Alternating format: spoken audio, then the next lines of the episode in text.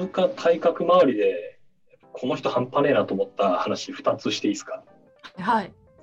なんか1個は、さっきのあの、経営組織再生とか企業改革のお手本だと思った文脈の1個なんですけど、うん。今回その通貨改革した後に、砂糖の輸入を一気に するとかあるじゃ。ないですか。面白かったな。うん。そのルワンダの現地の人って、まあ、言ったら砂糖をめちゃくちゃあのなんていうんでしょうこうゆ豊かな品として当時使ってましたと。うん。だから通貨改革っていうものが成功したかどうかっていうことを印象づけるためには砂糖っていうことが安価に入ってきてみんなが使えてるっていうのはめちゃくちゃ大事なことであるとうん。なんか定義をしてでその後あのなんていうんですかルワンダの正教みたいな公立のところとあとうんうんうん。その、えー、とインド人商人がに競わせて砂糖をできるだけ安く大量にこう入れさせるっていうシーンがありましたね。あったと思うんですけど、はいいやこの言ったら改革をすることすることだけじゃなくてなんかしたことをみんなにこう意識づける国民に意識づけるためには何が必要かみたいなこととこまで考え抜いてやり抜いてかつその輸入させる上で競わせてできるだけ安いものにするみたいなうん。最高の最高じゃないですかこれみたいな。なんかもう本当ですよね。毎回打ち震えるのがこの砂糖の輸入のところなんですよね。しかもなんか今聞いててすごいなんか耳が痛いっていうか、そうだよね。なんかどうやってこの成果を意識づけるかってところまで考えるのが仕事だよねってなんか今。私プロジェクトが終わればいいやって思ってたかもしれないみたいな。そうなんですよ。プロジェクト期間を乗りこなそうみたいな感じでやってたけどさ、そうじゃないよね仕事ってって今めっちゃハッとしてます。あミキさんとか私の仕事ってなんかこう派手な何かを作ることに限らず例えばなんかミスが起きなかったこととかそうそうそうそう。想定してるフリクションが起きなかったことみたいなのでなかなかこうなんであれやあれ本当にやった意味あるんだっけみたいなことが実感しにくいものあったりするじゃないですか。いや、本当そうですよね。炎上しないことが正義みたいなね。はいそうそうそうなんかそうなるとうんまあ通貨改革も結構それと同じで通貨改革しなければ国が破綻しますってものを防ぎましたっていうレベルで止ま。っちゃい、うんうん止まっちゃいそうだけど、うんいやなんかあえて砂糖の輸入でこんないいこと起きてるんですよっていうのをもうあえあえて作りに行ってるわけじゃないですか。いや本当そうですよねい。やめちゃくちゃかっけえなっていうのをこれを読むたびに思うっていうはい。のが一個っすね。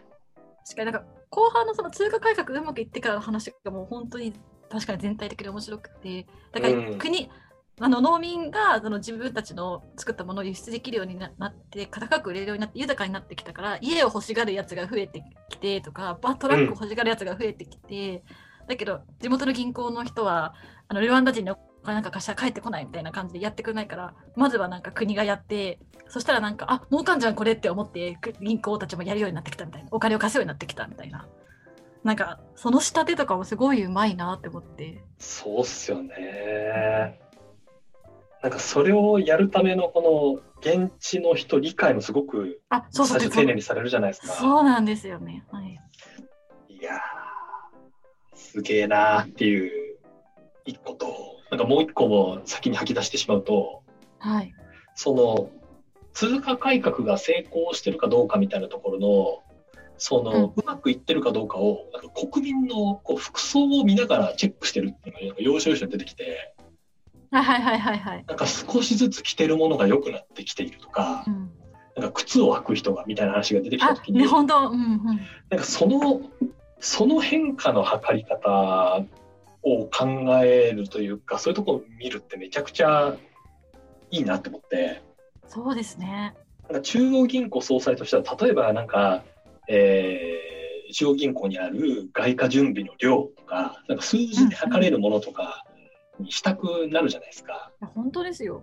でもちろん多分それもやってたと思うんですけどそれよりもっとなんか直感的に分かるし実際に起きているものとしてなんか服装が変わっているからこれは間違いなく何か起きてるはずだっていうふうに思えるその感性、本当ですね。い。やこれはなんかなんていうんですか。さっきの自分の仕事の話ですけどプロジェクトやってるとなんかえー、なんですか。あの期限内に終わったものがいくつで超過したものがいくつみたいな。そういう数字だけじゃなくてなんかもっと見見れる見れるものとか感じられるものってもっとかなきゃいけないよなっていうのを改めそうですて、ねねここで思いましたですね。ね。確かいやあー服装の話だと、なんかみみみんなが前より良い服を着ている気がするって確かめてみたら確かに布地が売れているということとかってよく輸入されてるということとかだからちゃんとかか確かめてるんですよねその後しかもちゃんとなんかいい感じになってじゃあ服じゃなくてなんか根拠もちゃんと取ってんですよね。はいほんまや、確かに。その通りだな。その通りだ。すごい人だ。すごい人ですよ。すごいなっていうのをもう圧倒されて終わるっていう。なんかこう圧倒されて終わる本なんですけど、うん。なんかこう、なんていうんですか、よく本屋さんで売ってるような、俺すごいでしょ本にある、なんか、はいはいっていう感じは、なんか正直あんまり受けないんですよ、この本読んでると。あ、多分あれですよ。多分チベット旅行記と同じハードボイルド軍隊だから。あとそういうこと？そういうこと？感情感情が乗ってないから。家庭とかないからじゃないですか。あとハードハードボイルド文体の良さですか、それが。じゃないですか。私が適当に名付けた文体ですけど。それ、やっぱあれですか、私がおすすめするもの、ハードボイルド文体多めってことなのかしら。あ、かも？かもですね。なるほど。いや、でも確かに、そういうことなのかもしれない。この人多分本当は、なんか超ストレスがあったと思うんですよね。あの、バカと話すストレスみたいな、すごい言葉を選ばないと。うん、うん、うん。で、なんかイライラしたりとか、なんか本当にもう、なんか使える人がいないなとかっていう、なんか気持ちうんはあったと思うんですけど、そういうのは、まあ、多分表にも出してないと思うし、書いてないから、うんかかっこよく見えるのかな。でも本当はイライラしたりとか、こう鉛筆とかカチカチカチカチやりながら、こうなって やってたじゃないですかね。なんかこう、やっていてほしいっていう思いもちょっとありますよね。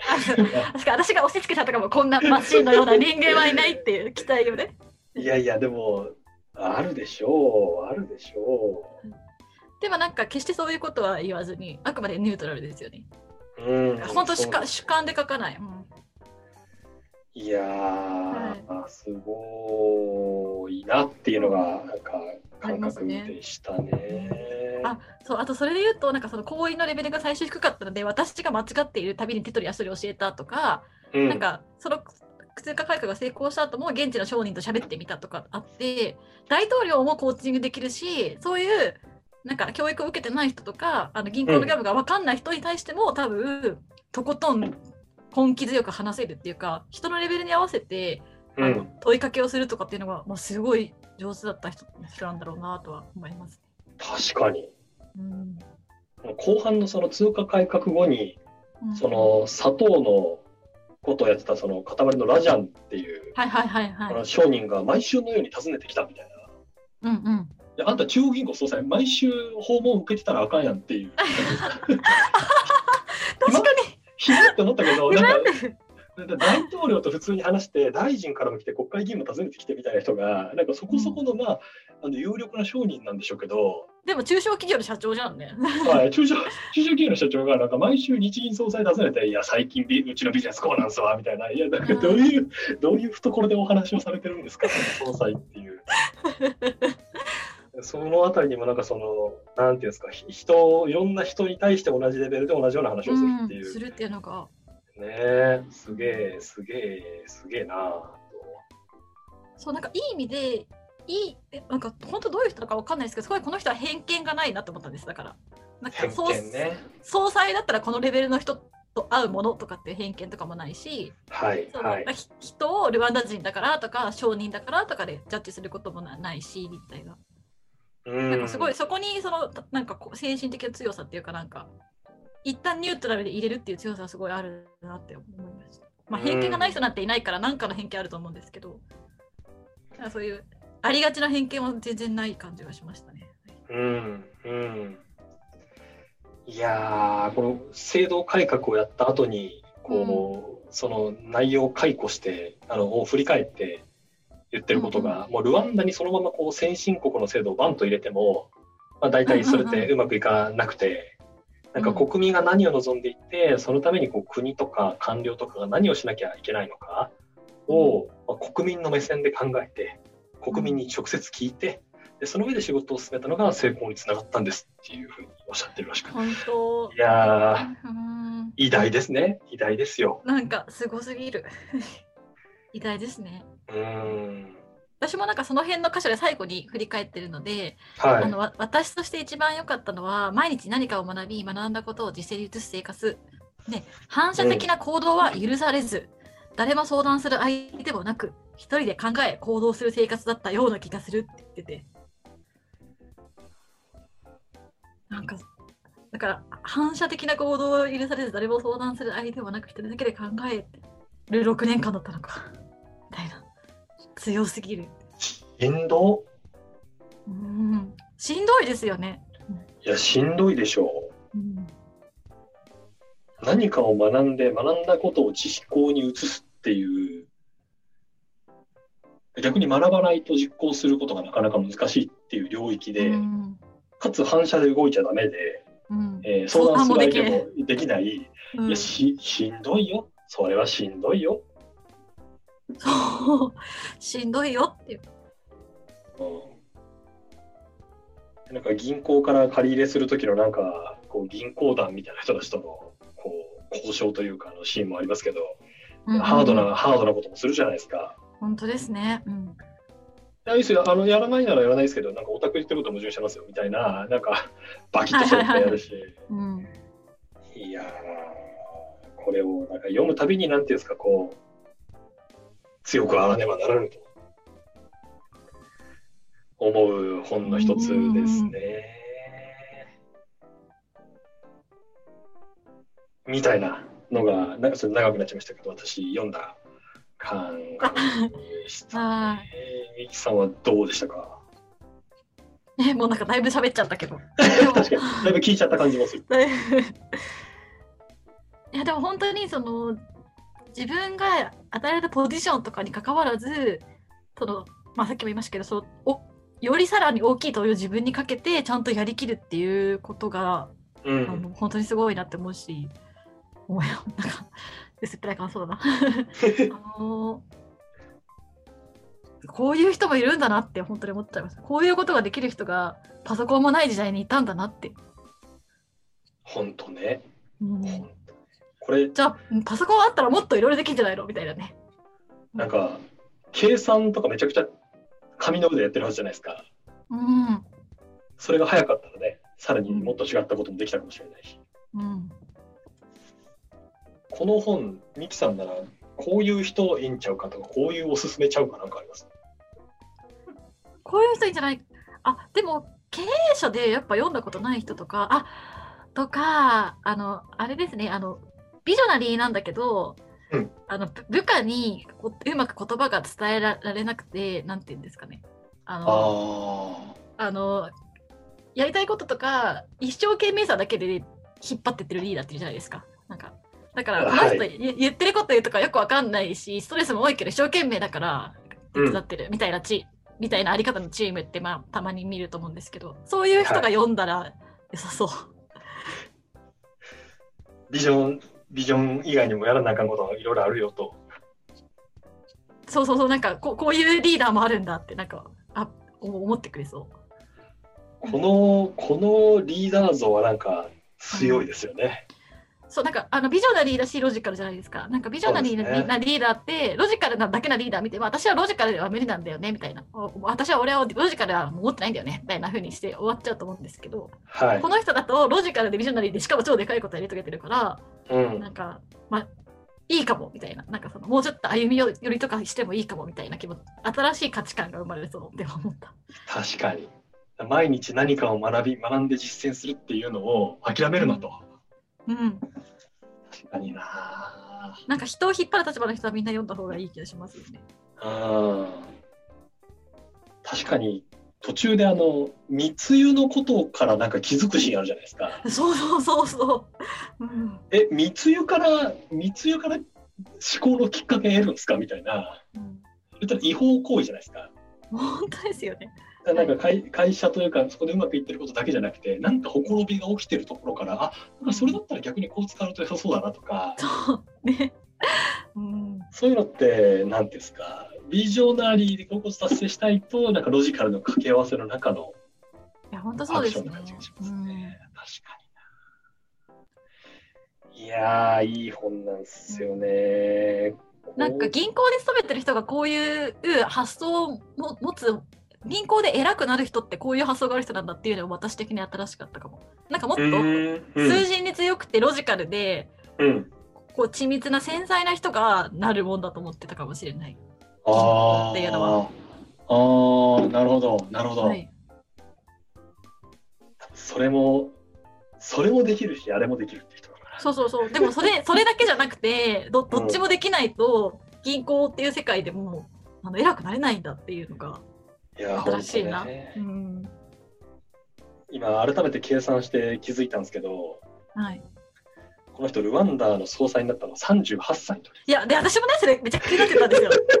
でもなんかもう見見たくない逆にもうなんかえ何どういうこと？みたいな。その事実を見たくない。そう見たくないレベルでやばい。いや、38から44でこれやってんですよ。油乗った若手じゃんねまだね全然。そうっすよ、38で大統領と、あれですよ、こう夕方からお互いが見えなくなるまで、暗くなるまで1対1で、外国語で議論して、コーチングして、いやトレーニングやなうん。いやー、いやー、いやー、目指していきたいですね。目指していきたいですね。うん。いやー、頑張りたいな。なんか本当個人の仕事のあり方としても勉強になりますけど、まあおっしゃったごめんなさいおっしゃってたようにあのなんかひ人でそ組織をも作るとか立ち上げるとか、まあ、会社を作るとか、なんかそういう時のに読んだらまた全然違う話になりそうですね。あの違う読み方ができそう。うん確かに。会社作るってなった時に、副社長というか、そういう人とどう関わるかとかもそうだし、うん株主とどう話すかっていうのもそうだし、うんうんなんか同じような立場にあるこう隣国からもなんか学ぶじゃないですか。先に通うん確かに開拓した確かに隣の国から。うんうんそういうのもなんかありそうですよね。えのぞみさんあのあれ前回読んだのいつかわかんないですけどその何回目かかだと思うんですけど初めて読んだのが大学生の時、大学院生の時で、なんかありありますか？今回改めて思ったこととか。いや、やっぱりその組織再生とか企業としてこう改革に臨むっていう文脈に当てはめて読んだのは今回初めてだったんですよ。うんうん。さっきのなんか砂糖のやつとかすげえなとか、バースとかそこまで具体でやるんだみたいなのが前から思ってたんですけど、うんうん。これと全く同じことをし、あの、なんていうんでしょう。中央銀行じゃなくて普通の仕事の中でもやっていかなきゃいけないんだよなってことを考えたのは今回が初めてで、うんうんなんかさっきもこうちょっと話に出てたみたいな、例えば制度、み目に見えにくい制度うん。を整えたときに、なんかそれの効果をどうやってみんなに分かってもらうかとか、なんかあまりこうチームが動いていないっていう時に、そのどういうことをこう動くきっかけとして与えるかとか、うん。プロジェクトチーム内でのこの悪口の言い合いみたいなものを自分がそれとどう向き合うかとか、はいはいはい。なんかそういうこう自分の仕事の仕方とかと紐付けて読んだのは今回が初めてで、そこはすごく個人的に学びがあったところですね。うんそうですね。いや、面白かった。あなんかちょっとおすすめした私が勝手に今面白かったですねって言っちゃいましたけど、いや、本当ありがとうございます。うん、なんかミミスさんの中でもなんかこう、はい何かに何か面白さが残っていればいいなみたいな。うん、いや、めちゃくちゃ、思いますね。うん。なんか CBDB しこんな人がいたんだなって思いね、ましたね。ね。だからラノベにしたくなる気持ちもわかるなっていう。いや、名のべきも、うん。ルワンダ中央銀行総裁日記令和版で、そう。そう。うん。面白い、面白いラノベになりそうだな。いや、多分それちょっと面白い。うん。ちょっと面白いですよね。モンスター倒すっていうか、なんか普通に制度改革をするっていう。うん。